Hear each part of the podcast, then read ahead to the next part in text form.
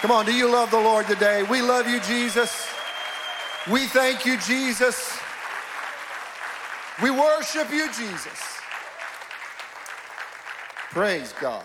Amen. Great to be in church today. Why don't you look at somebody next to you and say, You look good? Some of you didn't want to do it. You can pray about it later. Don't worry. We'll, this, we'll repent about it later, confess all our sins. Amen. Great to be in the house of the Lord. I'm thankful for God's goodness. I'm Adam Solorio, for those of you who don't know me, but I'm thankful. This just feels like home to me. Is it all right if I feel like home here? Is this okay? Feels like home to me. Thankful to be here and um, thankful to be in the house of the Lord this morning. Uh, I believe the Lord has something to say to me. Do you believe that? How many knows that we have no lack of God speaking to us? Is that right? We have no lack of God speaking to us. The Bible says, He that hath an ear to hear, let him hear what the Spirit saith to the church. There's no lack of God speaking, there's a lack of me hearing, and I want to be able to hear what the Lord has to say to me today. Do you feel like that today? Amen. Why don't you just lift your hands with me? Let's ask the Lord to speak to us. Jesus, we need you today. Lord, we're so thankful for your goodness. We're so thankful for your people and for your presence and for this place that you brought us to this morning. I pray that your word and your spirit would work together and that you would speak to our hearts. Draw us closer to you, I pray. Bypass my carnal mind and minister to us today through the power of your spirit, I ask in Jesus' wonderful name. And everybody said, Amen. Amen. Amen. Grab your Bible with me, if you will.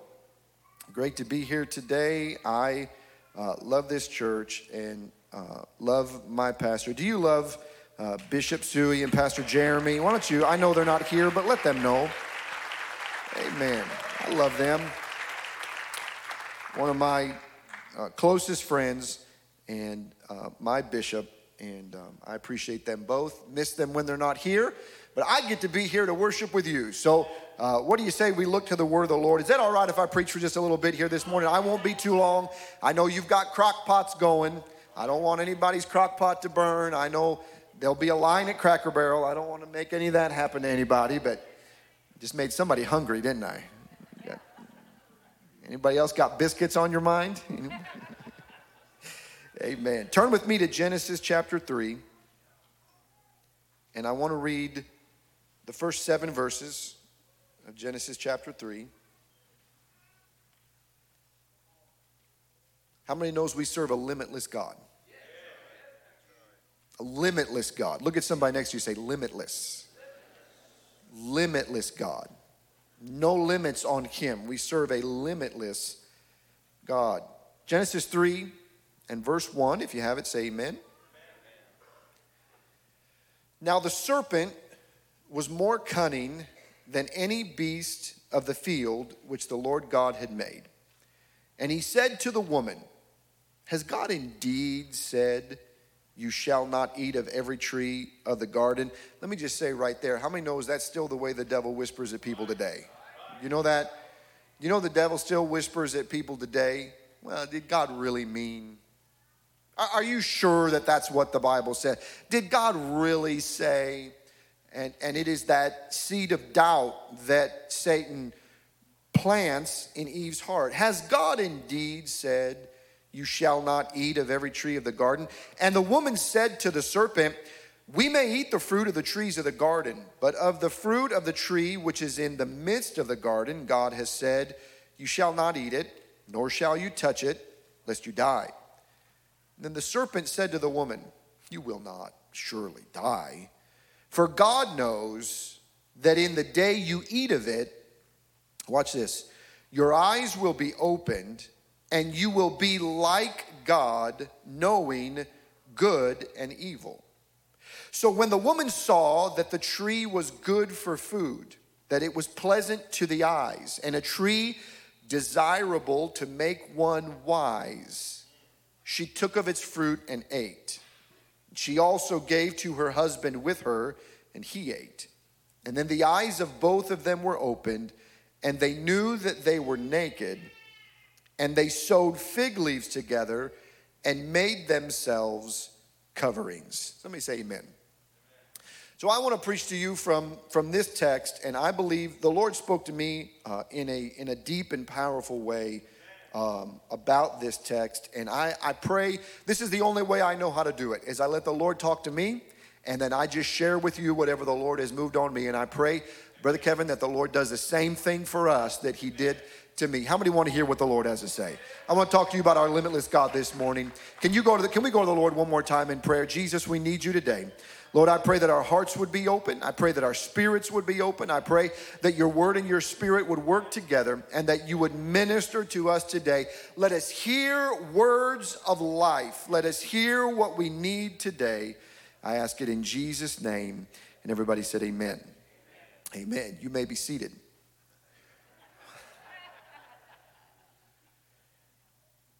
Come on, that's a funny joke. That's funny to say because you're already sitting. Never mind, it's all right.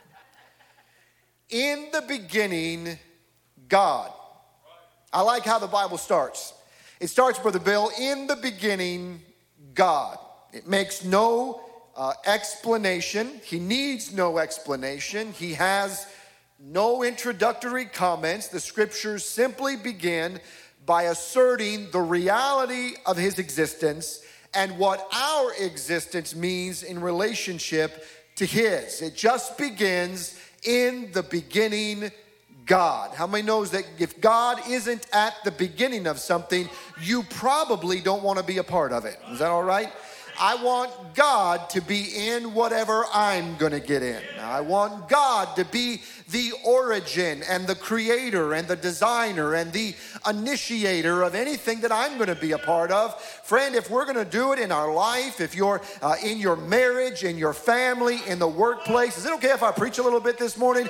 It doesn't matter what you're going to start or where you're going to begin, if you're going to go to school or if you're going to take a new job or if there is a new endeavor or if we're going to make a move or if there's a new ministry role we're stepping into or if there's a ministry role we're stepping out of, or if there is a calling that we feel that we should engage ourselves in, or a calling that we feel we should remove ourselves from, no matter where it is that the change is coming, or no matter what it is in our life, you better make sure that in the beginning, God, because if it doesn't start from God, it's got nothing to sustain it. If it doesn't begin with Him, you've got no promise in its origin. If God is not the designer and the creator and the sustainer, friend, then you've got no promise that anything you're doing is going to work. As far as I'm concerned, no matter what it is we're going to be involved in, friend, in the beginning, let it be God. Let it be God that starts me off. Let it be God that opens the door.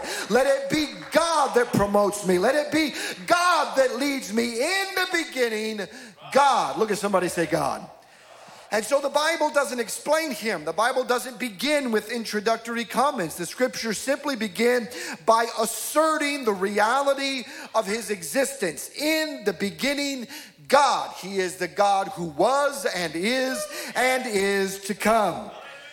Genesis chapter 1 and verse 26 tells us that God made man to bear his image and his likeness. Genesis 1:26 Then God said, "Let us make man in our image, according to our likeness. Let them have dominion over the fish of the sea, over the birds of the air, and over the cattle, over all the earth, and over every creeping thing that creeps on the earth. And so we bear his image and his likeness. We bear his image, and our lives are shaped by his likeness. Man was given dominion.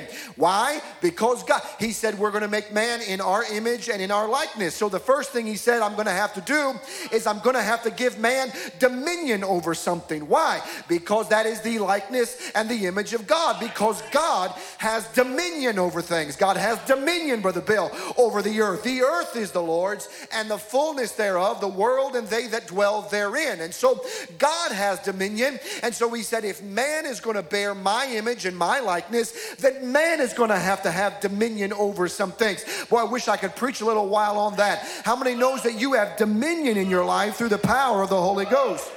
That there is dominion in the spirit that you've been given. Genesis says it right there from the very first chapter. Man has been given dominion over certain things, and yet, despite our likeness to him, We bear his image. I'm going to try and hurry today. There's a lot I could get sidetracked with. But yet, despite our likeness to him, and despite the image that we bear, we've been given dominion like him, and we bear his image and likeness. But yet, despite all of that, we are still not God. This is a great opportunity right now. Look at the person sitting next to you and say, You're not God. Some of you husbands and wives just took a real big, I mean, just look at a teenager and say, You're not God. You're not God.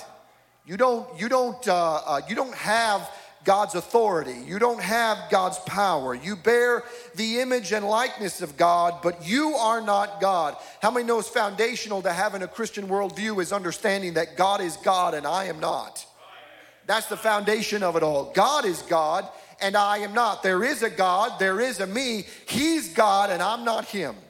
And so God is God and I am not. So despite our likeness, despite the image that we bear, we are not God. We're going somewhere. Are you still with me? Is, it, is this all right so far this morning? And so the serpent came up to Eve. And the Bible says in our text this morning in Genesis chapter 3 that the serpent offered Eve the lie that she could go beyond bearing the image and likeness of God and that she could become like God. You catching that? The distinction there? That she could go, he said, did God really say you can't eat of that fruit? And she said, Yeah, God said we can't eat of it or touch it lest we die. And he said, Well, I'll tell you why. He said, You're not really gonna die. He said that God, he told, this is what the serpent told Eve. He said, God knows that in the day you eat of it, you'll become like him. What she forgot was that she already was like him. What she forgot was that she already bore his image and his likeness. But the serpent offered her something more than what God offered her, something that she could never fully manifest, something she could never fully inhabit. The serpent said, You'll be like God, watch this, knowing good and evil. You will be like God, and you will be the one to decide what is right and what is wrong. You, if you eat of that tree of, watch it, watch what the fruit was of that tree. People say it was an apple and it was a pear or it was whatever, or, you know, it doesn't, it's not the fruit that matters. The problem is it was the fruit of the knowledge of good and evil. Are you with me so far? I'm going slow here. We're getting somewhere the fruit that they were told not to eat of. But the Fritz, it was the fruit of the knowledge of good and evil. And the serpent told the serpent told Eve that if you eat of it, your eyes will be opened. You'll see things as they really are. You'll know things like God knows them. And you will know, you'll be like God, knowing good and evil. Guess what, Eve? He doesn't want you to eat of that fruit because as soon as you eat of that fruit, you will hold the measuring tape and not God. Is this all right this morning? Are we doing okay? That he said, here's what's going to happen, Eve. As soon as you eat of that fruit, suddenly you get to decide what fits and what doesn't. You get to know. You'll be able to see clearly. I, I, and the reason I thought of this measuring tape was because I was around a guy several weeks ago. And have you ever been around that guy that's got it's got the pliers and the measuring tape, you know? And as soon as you start talking about something, pop, right off the hip, like, you know, right there. And all of a sudden, boy, that's out, and he's, I don't know, we got, what do we got here? We got a six inch, only a six inch drop. And all of a sudden, he's saying, no, I don't think we can do, well, we'll fit, well, we'd have to use two boards if we did that. We're, uh, right? What can we do? Figuring out what's going to work, what's going to fit. How are we to how are we to organize our world? How are we to organize our lives? Suddenly we hold the measuring tape. And so he told Eve, he said, "Guess what?" He said, "The reason God doesn't want you to eat of that fruit is because you will become like him. He doesn't want you to rival him." She believed the lie that it was possible for her to rival God, that it was possible for her to be the deciding factor between what was good and what was evil, between what would measure up and what wouldn't measure up, between what would fit and what wouldn't fit. The opportunity for God, so she took of the fruit. The serpent offered Eve the lie that she could go beyond bearing the image of God and she could become like God, beyond just a reflection but that she could equal or even rival God. So she took of the fruit because the truth of the matter is the opportunity for God likeness is simply too great an offer for most of our hearts to resist. Uh, and so it has been ever since the fall of man that human beings created to bear the image of God, instead we aspire to become like God. We are designed to reflect his glory, but instead we choose to rival his glory. We want to be like him, knowing good and evil, determining the measurements and the limits of the world that we inhabit. And the first thing that they did after they took of the fruit, the first thing they did when their eyes were open was to set self prescribed limits on their bodily modesty in the form of fig leaf aprons. The first thing they did was all of a sudden, the Bible says they realized they were naked and they were ashamed. And so they said, Well, better get out the measuring tape and let's go grab some fig leaves and let's decide what's good and what's bad now, what's evil and what's right, uh, what's moral and what's immoral. They the first thing they did was they decided to set self-prescribed limits on what was appropriate in their life. Uh, I want to tell you something, friend. Ultimately, all our rebellion, all of our pride, all of our self-willed behaviors, they are attempts to avoid the measuring tape of God's righteousness. They are desires to avoid the measuring tape and the eye and the knowledge of the one true living God. Ultimately, everything we do out of self will and out of rebellion and out of pride is an attempt to rival the influence and the power of God in our lives. That's why the Bible says that rebellion is a lot like witchcraft because it's an attempt to dethrone God and to enthrone ourselves uh, and say, I know, listen, friend, I know what's good for my life. Uh, I'm just looking out for it. I'm not talking to anybody this morning. I know what fits in my life. Uh, I know what's right and wrong. I know what's going to be okay. I know what fits and what I can do. But you need to understand something, friend. You are a limited, finite, mutable creature, and you serve a limitless, infinite, eternal God. He's got an eye that you don't have. He's got knowledge that you don't have. He's got power that you don't have. You serve a limitless God. Oh, someone ought to praise him right now. Do you feel what I feel?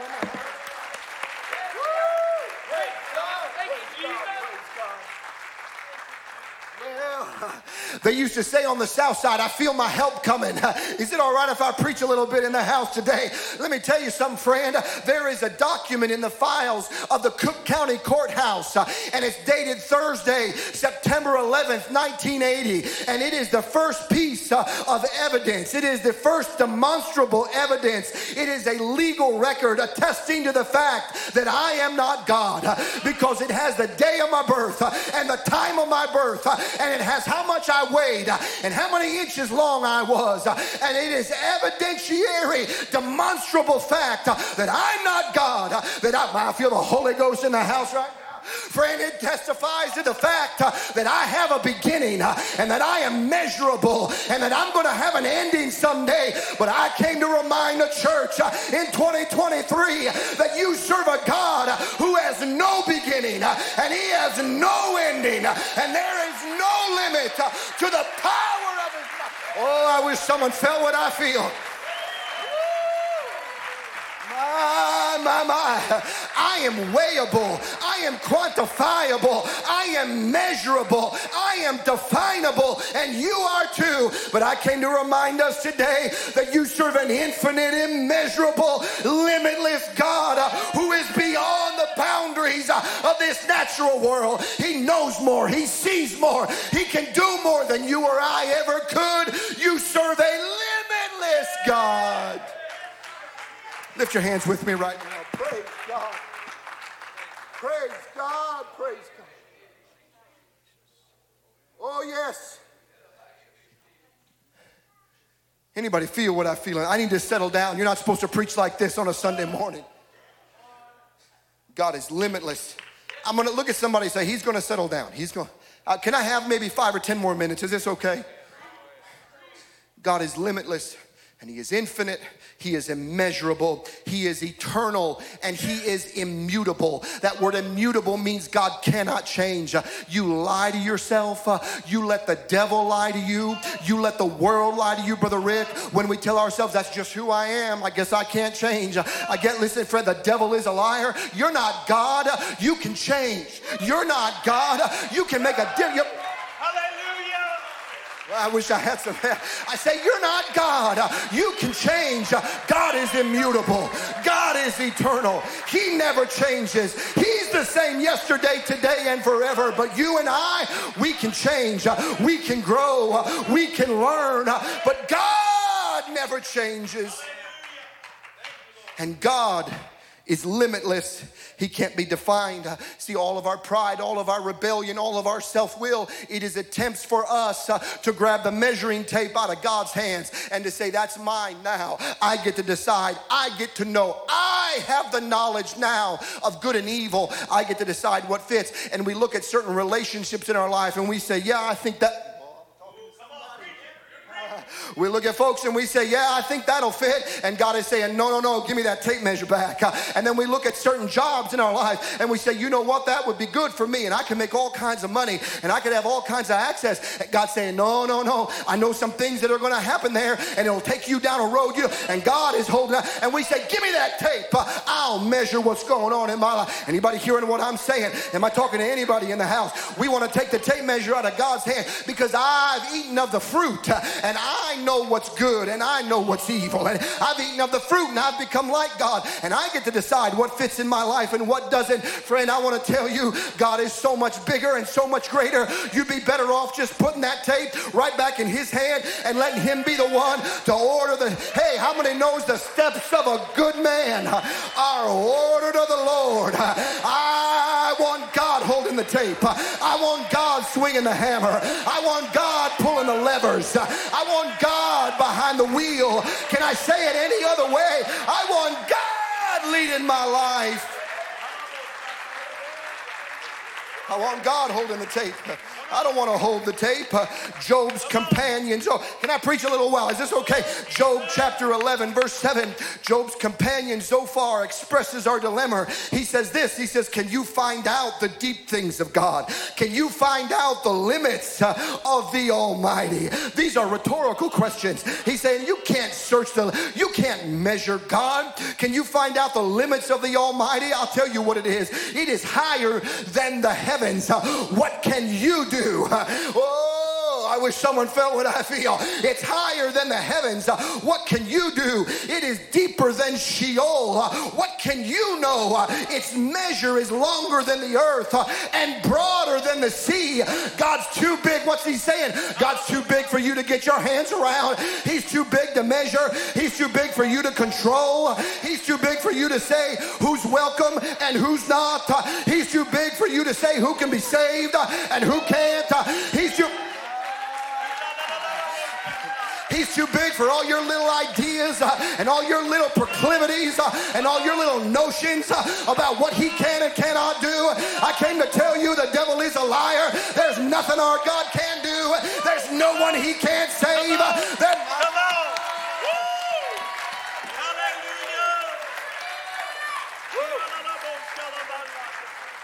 The psalmist David praises the infinitude of God's greatness. In Psalm 145 and 3, David says, Great is the Lord and greatly to be praised, and his greatness is unsearchable. There's no way for you to get to the end of it. There's no way for you to finally say, I'll get this all figured out. I'll finally get my head around it. No, his greatness, he says, is unsearchable. Solomon acknowledges the limitlessness of God in First Kings chapter 8 and verse 27 when Solomon says, But will God indeed dwell on the earth? He said, Behold, heaven and the highest of heavens cannot contain you.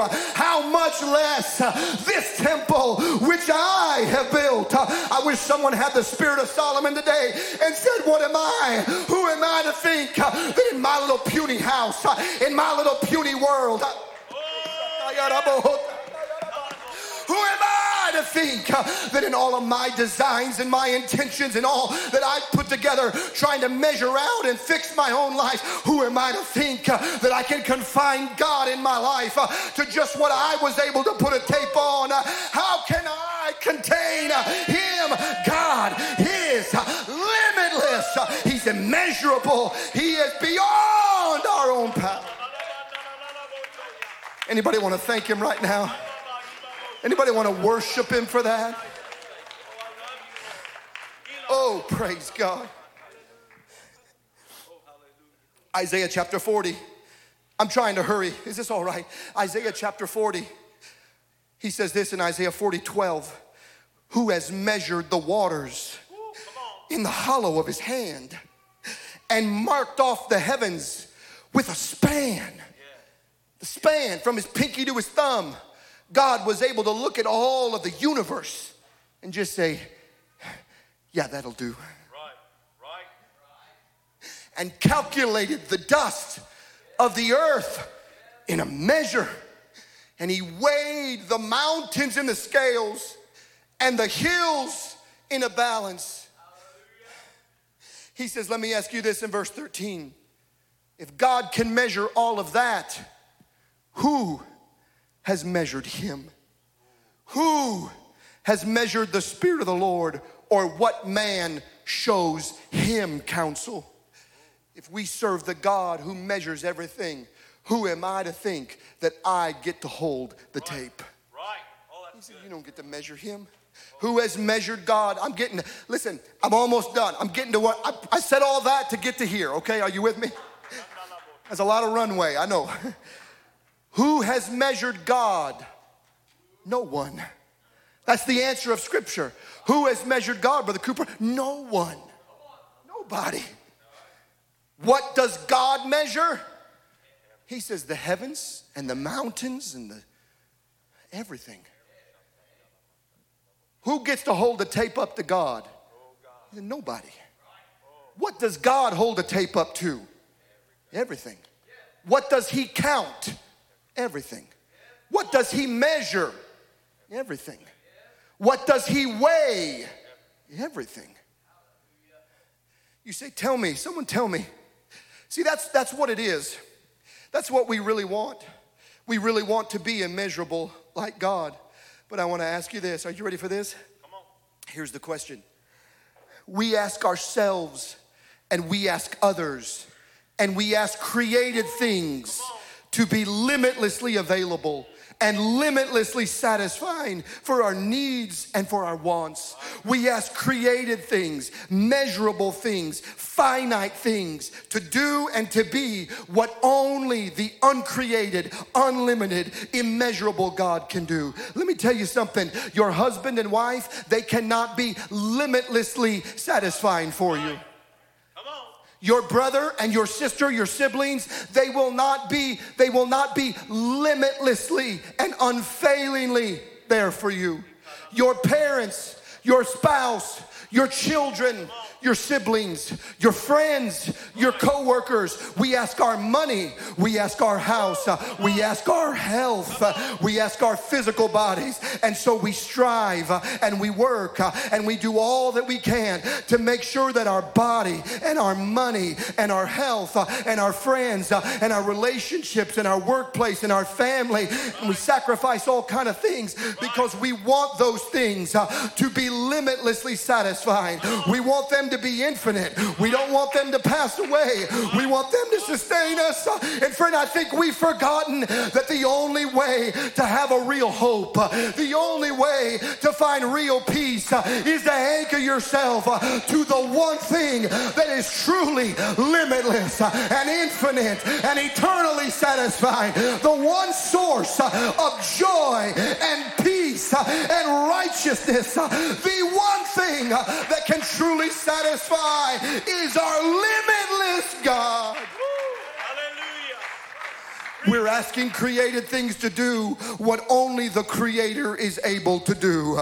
But thanks be to God, which giveth us the victory. I have good news for you in all of this because He is immeasurable and we are measurable, because we are finite and He is infinite, because we are limited and measurable beings and He is limitless. That means everything that issues from us and circles around us is also limited and finite and measurable. That means everything that comes from me, Brother Bill, and everything that issues around me is also limited and finite uh, and it is measurable. Here's what I'm trying to tell you everything that God counts, uh, He controls. Everything that. Right. Come on. Everything God can measure, He can manage. I came to here's what I came to preach. Can you hear me right now in the Holy Ghost? There's somebody that in your spirit this morning, I feel the Holy Ghost so strong right now. There's somebody that have you convinced yourself uh, and you believe the whispered lie of the devil that your sorrows are immeasurable and your suffering is limitless uh, and that you're finally going to go under. But I came to tell you, I came to rebuke that in Jesus' name and tell you if God can count it, uh, God can control it, uh, that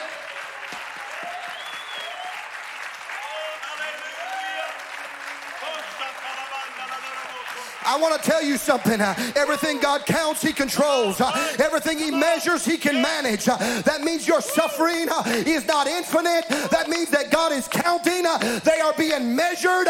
There was a beginning and there will be an end in Jesus' name. I want to tell somebody that your sorrows are finite.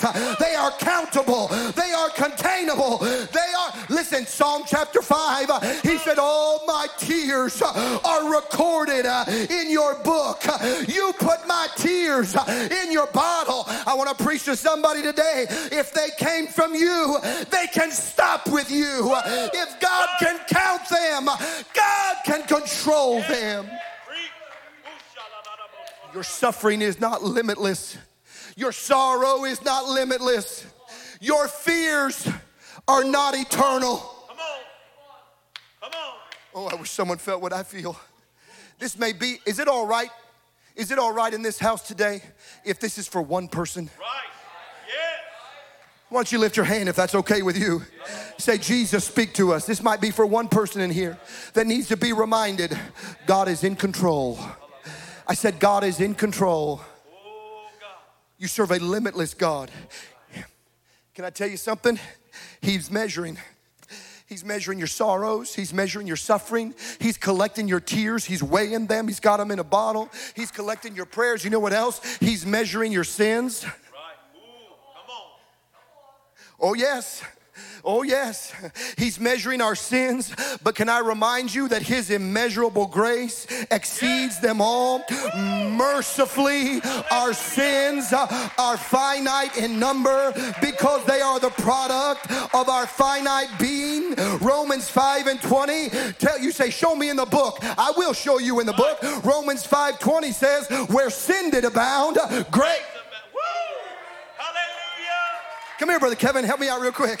Help me out real quick. So here's what that means. You got to get the picture of this. He said, "Where sin did abound." Okay. So let's see. Let's just measure his head. Okay. Michelle would. No, I'm not going to say it. No, just needs to be smaller than it is. I don't know. He's got a big head. No, he's not proud. Isn't brother Kevin a great guy? He's a good. So we're we're going to measure him at 20 inches across. And God says, I see all that sin. I see all 20, 21 inches of that sin. But Romans 5 tells me that where sin did abound, that God comes along with his tape and says, Grace. Right. Right. Oh, there you go. So how, how much grace do you need to cover all that? Can we, can wrap that around him if he wanted. Friend, what am I trying to help you understand? I'm trying to help you understand that you are not beyond his grace, uh, that you are not beyond his reach, uh, that your sorrows are not infinite, that God is greater than anything that comes from you. They can come to the music. I've got to quit. Romans 4, 7, and 8. He does not count our sins against us. Why? Because of Jesus Christ. He says in Romans 4, Blessed are those whose lawless deeds are forgiven and whose sins are covered. Blessed is the man against whom the Lord will not count his sin. Oh, how many's thankful that he's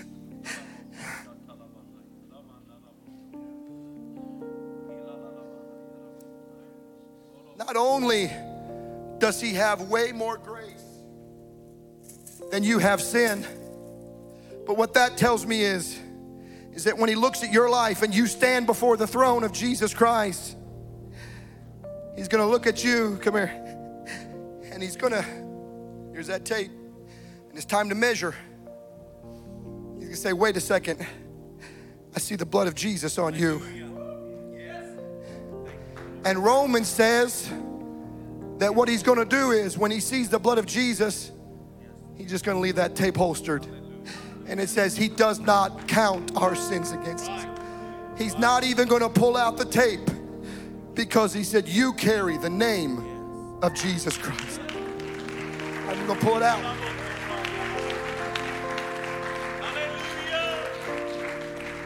Counts not our sin against us. And in Philippians 3, verse 7, he calls us to reevaluate the measures of our human success, how we measure our life. Philippians 3 and 7, he says, But whatever gain I had, I counted as loss for the sake of Christ. Indeed, he says, I count everything as loss. Why? What makes a man so intelligent, so educated, so accomplished? What is it that can make a man count everything as loss? Because of the surpassing worth, the infinite, limitless, immeasurable worth of knowing Christ Jesus, my Lord. Hallelujah. For his sake, I've suffered the loss of all things. And when I count them, when I measure up everything in this world that I've taken such pride in, and then I measure it up against Jesus, Right, right, it's just trash. right. It's all trash. Brother Rick, when I compare it to Jesus, it's trash. And I'll get rid of it all in order that I may gain Christ. Stand with me, if you will, all over the house. I've got to quit.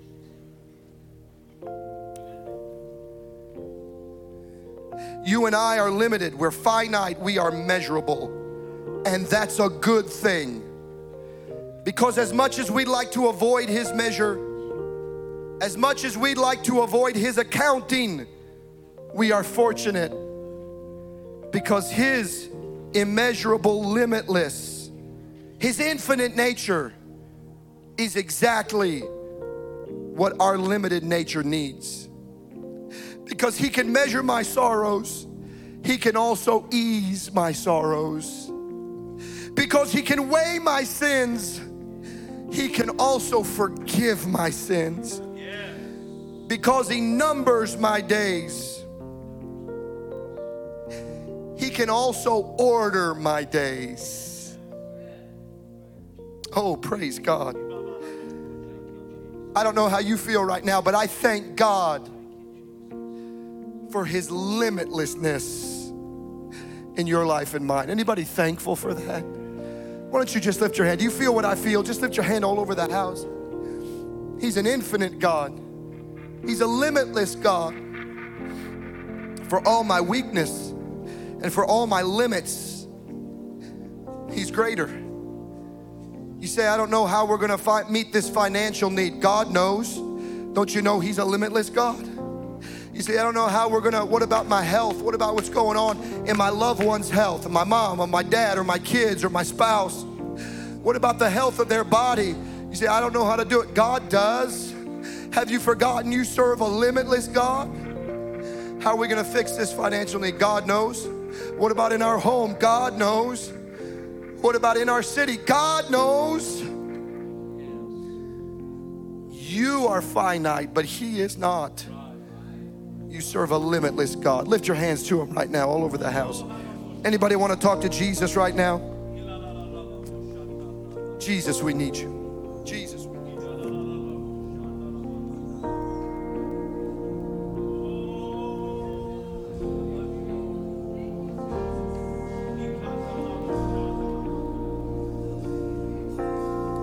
I think somebody wants to grab the hand of a loved one and come walk to this altar.